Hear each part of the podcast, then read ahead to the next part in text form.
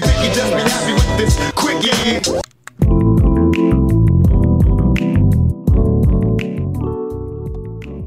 The sun is shining, the birds are singing, and today I get to talk about supposedly one of the best cities in America here on the Quickie. I'm Trevor Beggs, you're listening to the Quickie, part of the Nucks Misconduct Network. We got four shows on that network, sipping on a 40 yesterday. We caught up with the boys in isolation, myself, Nick Bondi, Kyle Bowen. Speaking of those guys, Nick Bondi released another episode of Power of the Towel.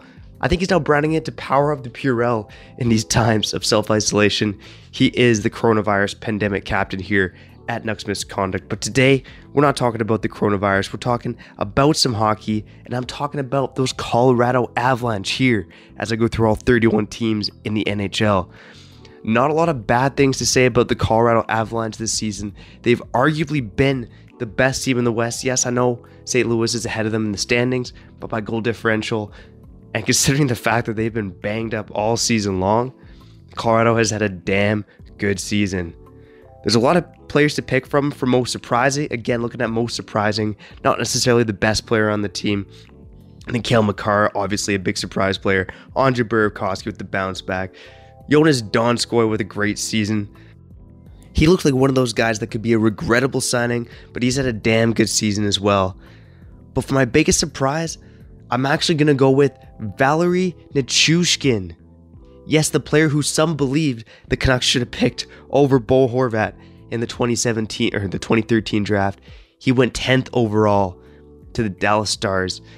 Last year, a rough year for sure. He made his return to the NHL after a two year hiatus and had zero goals and 10 assists in 57 games for the Dallas Stars. Like, I get that the Dallas Stars don't score a lot, but damn, that is an abomination. Anyways, the Colorado Avalanche decided to give him a little show me contract, and he's bounced back in a big way. Playing in a bottom six role, Nichushkin has 13 goals, 27 points in 65 games. He's also one of their he's also by far their best possession player, with rocking his 56 Corsi 4. The next closest player is his line mate, Matt Calvert, at 54%. An impressive feat considering that these guys are mainly playing in the defensive zone to start their shifts. But Valeri Nichushkin, he gets my shout out for the most surprising player in Colorado because honestly, from watching him play in Dallas the year before, I thought he was done.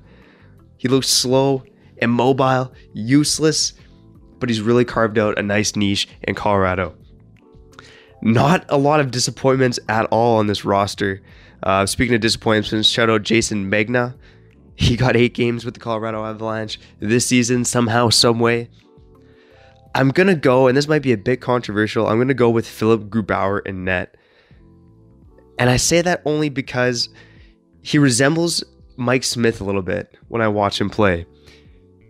Pavel Francouz, he's rocking at 916 save percentage in the season, pretty damn good. That quality start percentage is down at 47%. Again, the league average is 53%. Now, Philipp Grubauer, if you look at him game by game, he's one of those goalies that he can steal you a game. He's going to get a shutout, a 40 save shutout some nights, and then he's going to be absolute dog shit on other nights as well. He had a nice run before the, the stoppage in play, and then obviously he had to leave with injury as well.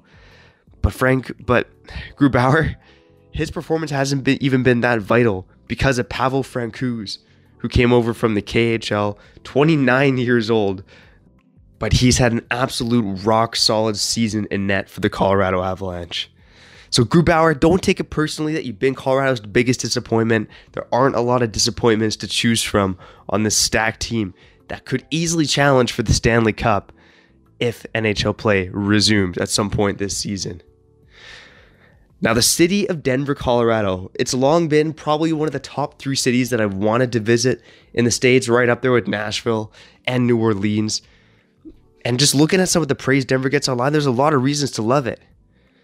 I mean, they're apparently America's best beer city. Even their underrated hikes are higher elevation than most other hikes. I'm a big beer guy, I'm a big mountain guy. Denver seems right up my alley. When I tried to find negatives about Denver, it seemed a little whiny to be honest. There was one big long article from the Median that talked about the reason why Denver sucks now is because so many people have moved there and they've ruined the Denver culture. I mean, I look at that and say, you guys are apparently still the biggest beer city in America. You guys got great hikes, great mountains. Come on.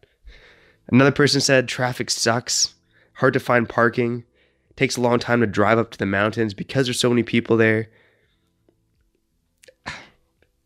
I just don't have many bad things to say about Denver. It's a city I love to visit. If you've been to Denver, let me know what I should do when I get there. And we're going to keep rolling along. And I don't think there's going to be as many nice things to say about some of the other cities coming up on this list. But we're going to keep rolling through every NHL team here on hiatus on the Quickie.